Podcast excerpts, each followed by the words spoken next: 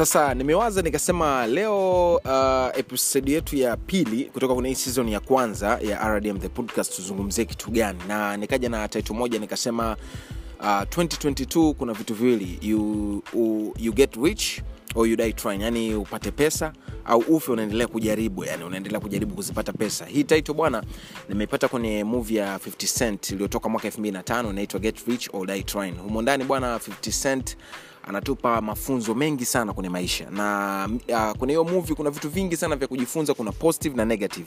Lakini mimi humo nimechukua tu yale mafunzo positive ambayo nimechukua mafunzo positive mawili. Yani nimejifunza vitu viwili vikubwa ambavyo 50 cent ametufundisha kwenye hiyo movie. Cha kwanza 50 cent humo ndani anatufundisha kuto kukata tamaa juu ya jambo ambalo tunalifanya. Eidha uwe ni mamantilie uwe ni kijana ambaye umeanzisha biashara yako mwaka huu 222 uwe ni mzazi ambaye unafanya shughuli zako umeajiriwa ofisini 50 cent anatukumbusha kwamba usikate tamaa kwenye movie. 50 cent alikuwa ni kijana ambaye alikuwa anaamini sana kwenye ndoto yake ya muziki. Watu wengi walijaribu kumkatisha tamaa lakini yeye hakukata tamaa aliendelea kushikilia pale pale ambapo anapaamini. So mii nakukumbusha mwaka 222 usikate tamaa don't give up. Keep doing keep pushing.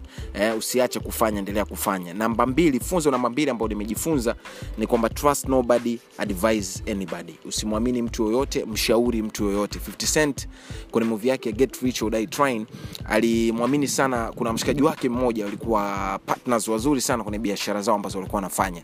So 50 cent alimwamini lakini baadaye yule jamaa ndo alikuja akamgeuka so akaja kama akamshuti alimpiga sana risasi nyingi sana mpaka kwenye mdomo alimpiga tumboni na vitu vingine.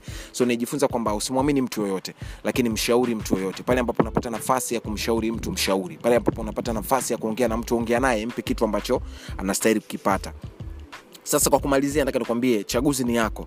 Mwaka huu 222 kwenye mishe zako zote na mambo yako mengine yote hakikisha kwamba haukati tamaa lakini pia hakikisha unakuwa na watu sahihi ambao unawachagua wa nao jambo lako. Sio kila mtu sahihi wa naye eh, kitu fulani. Inawezekana ni rafiki yako ni ndugu yako lakini asiwe sahihi eh, wa kufanya naye jambo fulani. So mtu pekee wa kumweka mbele katika mambo yako yote mwaka 222 ni mungu.